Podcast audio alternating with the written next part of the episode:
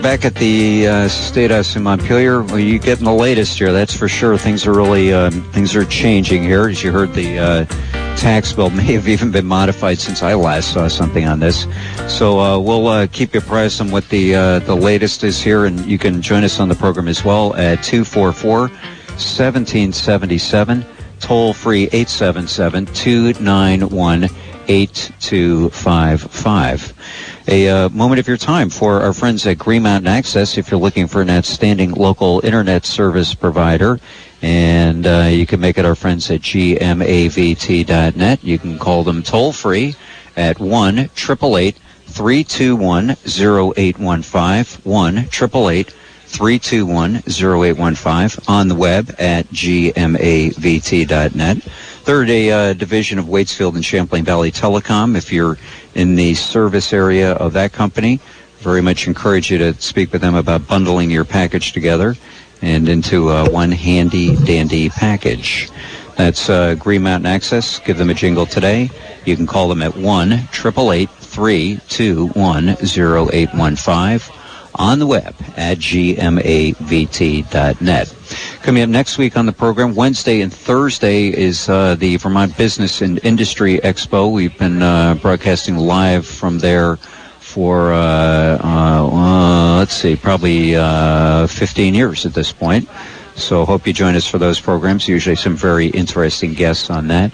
Had the pleasure earlier this week of speaking with the relatively new CEO of Ben & Jerry's, about 5 years now on the job. And in case you missed that interview, we do post podcasts on that. You can find that at markjohnsonshow.com. And again, our numbers on the program, if you want to join us, you can at 244-1777, toll free 877-291-8255. Unfortunately, Lieutenant Governor Scott will not be able to join us. The Senate is on the floor at this point, so they are going to be indisposed, so they will not be the Lieutenant Governor will not be joining us. And again, you can join us at 244-1777, toll free 877-291-8255. Coming up Monday on the program, we talk with the author of a book called Dissent, that we'll look at some of the challenges that are being faced in some of the major cities across the country, and we'll focus on that coming up at the beginning of the week. 244-1777, that's our local number in Central Vermont, toll free 877-291-8255. I'm hoping maybe we can get a quick update from the healthcare czar, Lawrence Miller, on where things stand with the change of circumstance and whether or not things are improving with the Vermont Health Connect. Lawrence, thanks for joining us. Absolutely. How are you this morning? I am well. I was just asking the governor about this. He said that he remained cautiously optimistic, but it's not done yet. Is this something that you can measure, even in being a quarter done, halfway, or is this, it's either done or not done? Well, we're in the middle of testing, so the development of the components for automated change of circumstance are complete. They're in the testing environment, and they're going back and forth with an extended series of transactions with the premium processor and the carriers to test each of the elements. And people think of testing as a check. Well, it's not. It's a, you know, you're really trying to stress the system and make sure that any small defects or significant defects are identified. So we're a good way through the end-to-end testing process, turning up some small defects that are being corrected. So I feel good that we're on track towards the deployment date, but it is testing, and you know, you can find something that goes wrong at any time. You hope you find it in testing rather than after you go live. What happens if it doesn't work on May 31st? Is that a hard and fast deadline? You know, let's be clear. We expect to receive complete the testing, be able to begin the deployment at the end of the month. We're going from version 3327 up to version 33210. So this isn't just one software upgrade. It's a series of deployments that the team has to go through. So this could take up to a week to complete the deployment, validate the results before the team starts using the new functionality. So it's, you know, it's not an overnight type of deployment. This is like the larger deployments we've done in the past. So I do expect then that will dramatically improve change of circumstance for new changes. But it's important to recognize that this isn't flipping a switch on the cases that are, you know, challenged right now. Still need to go in and reconcile all of those individual cases and complete those. So it'll be a period of many weeks while we move towards a full level of customer service that people should expect. How bad is the backlog? The backlog isn't too bad. The report, the monthly report, should be on the legislative website today, and people can go take a look at what the stats are. I don't have them right in front of me, but we've been bringing down the backlog. The 2014 reconciliation is nearly complete, year-end reconciliation. Renewals, the last of the more challenging renewals are getting completed now. And then there's new reconciliation functionality that's coming with this release that will also help with the 2015 reconciliation. So overall, there's, I think, about 5,000 pending changes of circumstance for qualified health plans. But that queue is much shorter than it's been. It's a much lower number than it used to be consistently. And they're getting processed more quickly. Could there have been a better way to pitch this idea of the payroll tax and drawing down all this federal money for the Medicaid differential? I think there's always a better way to communicate, right? I haven't yet been involved with anyone who says, "Oh yeah, you're communicating really well." You know, it's the top thing that when you do surveys of businesses, for example, you know, employees are always looking for more communication. So there's always a better way. And managers are always looking for less. So I think, you know, you just stipulate that, yes, there's always a way to communicate more effectively. I think the complexity of the interrelationships between Medicaid rates, medical prices, and premiums is just that challenging. And as you know, we have been moving down one path, and when we decided not to continue with a single payer, we spent a while identifying what were the most critical elements for going forward. And, you know, would that we had many more months to focus on that and talk to people ahead of the session around those issues. I mean, really, with something at that level, you prefer to have months working with legislators ahead of the session so that they understand the objectives and have a chance to really work with those issues over an extended period of time. Last question. There's a study that's going to be done of essentially a single-payer system for primary care. What do you make of this idea? Well, I think the important thing is to assure that all Vermonters have good access to primary care.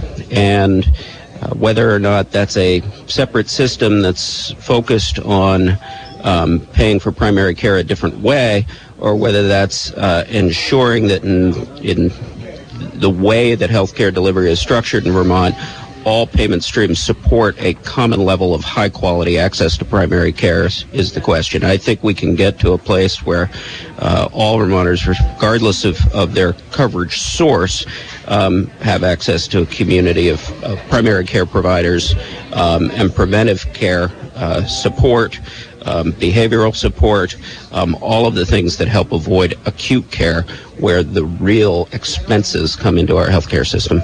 Anything else pass here that the governor's going to sign that has an impact in your world?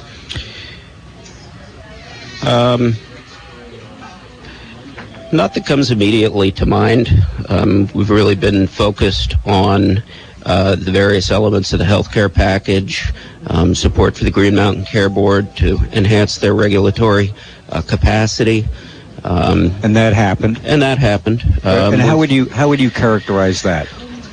Well, you know, we've got a very strong but highly centralized medical care system in Vermont. A couple of large players. The closer you are to a monopoly type market, the stronger regulatory capacity you need. Competition works really well. Regulated monopolies work really well. It's when you get in the middle that you get into trouble. And so I think we're headed towards a place where we've got dominant enough providers that our regulatory system needs to be stronger. So what powers, additional powers, do they have? I don't think it's so much a question of powers. It's the question of having a few more positions, more money for support, and so the board maturing in process. You know, it takes a while for a good regulatory body to develop, but these are a question of good practices and the people to do the work, and more guns to sort of keep up with the hospitals and the other folks who are pretty deep in personnel. Yeah, they're deep in personnel and they're deep in talent. And so if you're going to unpack somebody's financial plans and really understand them, you've got to have somebody who's really got that capacity to do it. And they're out there, but they're not cheap. Thank you for your time this morning. Thank you. Lawrence Miller is the chief of healthcare here for Vermont. As you heard him mention, things progressing on that healthcare exchange. We'll take our final break here before we wrap up shop here. 244-1777 is our local number. Toll free 877-291-8255. A reminder, our friends at Jet Service Envelope right up the road here in South Barry. And you can call them and use their services for any and all printing jobs you need to get done. They're fantastic. And they do quick turnaround time and really professional work. You could try doing this yourself on your in-office computers, and then, you know, those big fancy printers that you bought that take up half of the office. And then you get into service contracts, all sorts of other things like that. Or you could just simply farm out those projects and have the folks at Jet Service Envelope do it for you. They've got the printing presses ready to go, and you can reach them at 229-9335, 229-9335, and on the web at jetservice-envelope.com. Representative Tony Klein is the chair of the House Natural Resources Committee. Tony, good morning. Good morning. We were talking earlier. I was asking the Senate president that this energy bill that I know you've been working on has been in a bit of flux. Also, the governor was talking about it. There seems to be some question that was raised about whether or not the House and the Public Service Department did enough work on this siting question. The Senate president says this is kind of that was not done correctly, and he's frankly says he's mad about it and is trying to change this bill kind of at the last minute. So what happened? So what happened was that, first of all, this bill has been in the Senate hands since early in the first week that we got back from town meeting break, which means that it cleared the crossover date by almost 2 full weeks. So if the accusation was that we got it to them late, that's just clearly not true. They didn't take this bill up until 2.5 weeks ago, which is absurd. In the beginning of the session, this is a very, very important bill because the underlying piece of the bill prevents our electric rates from going up dramatically if we don't change things. And I think I've discussed that with you in the beginning. That's why it's a must-pass bill. We've all known that siting issues are very, very difficult. They're technical. One size does not fit all. There are different landscapes. There are different towns. There are different needs. It's very, very complicated. Sounds simple, but it's not. I had an agreement with Senator Bray, who is the chair of the Senate Natural Resources Committee, from the get-go this session that, look, I'm going to send you a clean bill without any of the citing stuff because of the underlying seriousness of the rest of the stuff in the bill. But in the meantime, I'm going to have my committee take up the citing issue and fully vet it. We had 9 bills on our wall that dealt with solar citing, for example. And as soon as we got the bill over to them, we started to take testimony on trying to solve the citing situation. We took almost 3.5 weeks of testimony. We had everybody in. We had towns, we had select boards, we had individuals. Our door was never closed. We had dozens upon dozens upon dozens of hours. And it's not an easy issue to write a one size fits all, but we were determined to do it. And why did we stop? We stopped because all of a sudden what was going on in the Senate was that people were, the pro tem stepped in, created his own amendments with my understanding is absolutely no testimony and no research, and was demanding that those amendments be put in the bill. And as long as that stuff was going on there was no sense in us continuing our work. And that's where we are today. I mean, the amendments that are attempting to be put on this bill at this late hour has, to my knowledge, has not had one sentence of testimony taken on it. Is it an attempt to just kill the bill? Well, it certainly has that effect. I don't know if that is, but it doesn't make sense to kill the bill because, excuse me, if the bill were to die with no citing measures in it at all, and we're not saying that we can't compromise and come to some consideration on this, well, then we are where we are today, which a lot of folks are uncomfortable with it, and in fact you're probably sending a message to developers that says, you know, the way that the climate is changing up there, we pretty much probably only have till 2017 to develop in the state of Vermont, and as long as the way the game is being played today, it's pretty easy for us to do it, so let's go do it. So they're really cutting off their nose to spite their face. So is this going to pass or not going to pass? What's going to happen here? I don't know because, you know, there was a deadline where we had to have it in order through the normal course of legislative procedure to get it through. That ended last night when they recessed. So we need to get a suspension if and when they still haven't sent us anything yet. So if and when they decide to do something, we need the cooperation of our House Republicans to get rule suspensions, and that's not guaranteed. Yeah, I think that's probably a fair statement. Yeah. So, have you talked to them about it yet? I have spoken to them, and you know, for the most part, they know the seriousness of this, and to their credit, they said that they would at least consider it. Thank you for your time. Thank you. We'll take our final break of the morning. Back after this.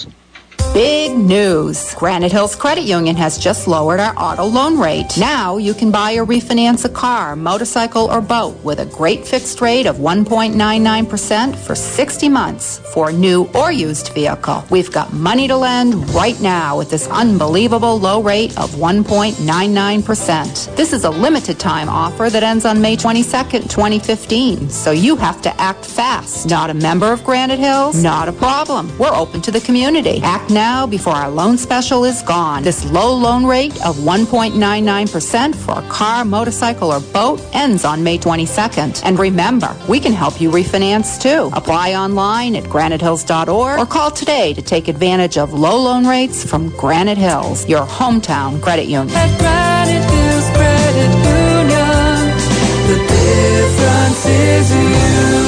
Granite Hills Credit Union is an equal housing lender and is federally insured by the NCUA. With so many Medicare drug discount card options, making the right choice is a little overwhelming. That's why you should stop by your local Medicine Shop pharmacy, 20 South Main Street in Barrie. Our knowledgeable pharmacist will walk you through the plans. They'll find the one that meets your needs and, most importantly, saves you money. When you have a trusted Medicine Shop pharmacist at your disposal, you can make confident decisions about your health care. Treat your health and your budget. Learn more about Medicare drug discount cards from Medicine Shop pharmacists today at 20 South Main Street in Barron.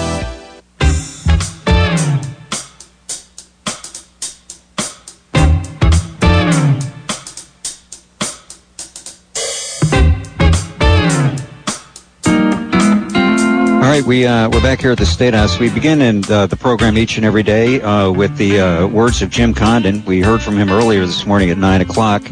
No deal had been reached yet on the tax bill yet. How's it coming along now at 2 minutes of 11, Jim? Well, there's still some proposals kicking around, Mark. And I think we'll know more a little later on this afternoon. Okay. I wish I could have more information for you, but that's about it. All right. So, I mean, are there, when you say there are a number of proposals kicking around, are they, I mean, is everybody getting close here? I mean, it's still to be determined.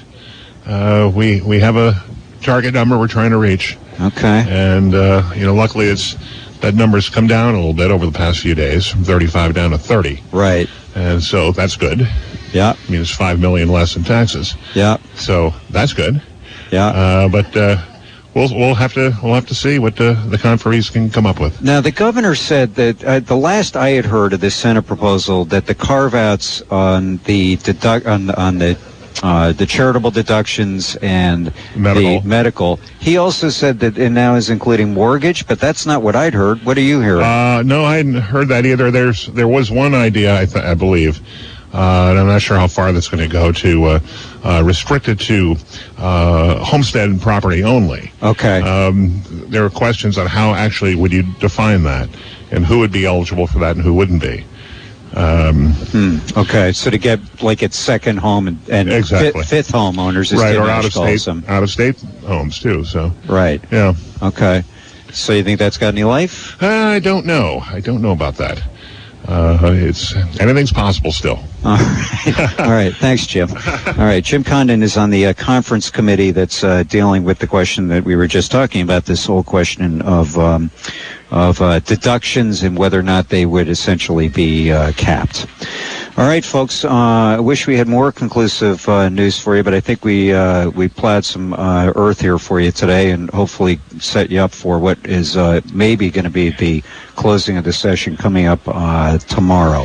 If things proceed into next week, we of course will be here on the program, so we'll keep you apprised of that. That's going to be that'll be depending on circumstances in the next few hours here at the Statehouse. Thank you very much for joining us on the program today. Thanks for joining us on the program this week. If you missed any of our programs, check us out on the podcast. You can find that at markjohnsonshow.com. Have a great weekend, everybody. Come back and join us same time, same place Monday, would ya? Thanks for joining us. This is FM 96.1 WDEV Warren, broadcasting from the top of Sugarbush, FM 96.5 in Berry and Montpelier, and AM 550 WDEV Waterbury, Montpelier. AP Radio.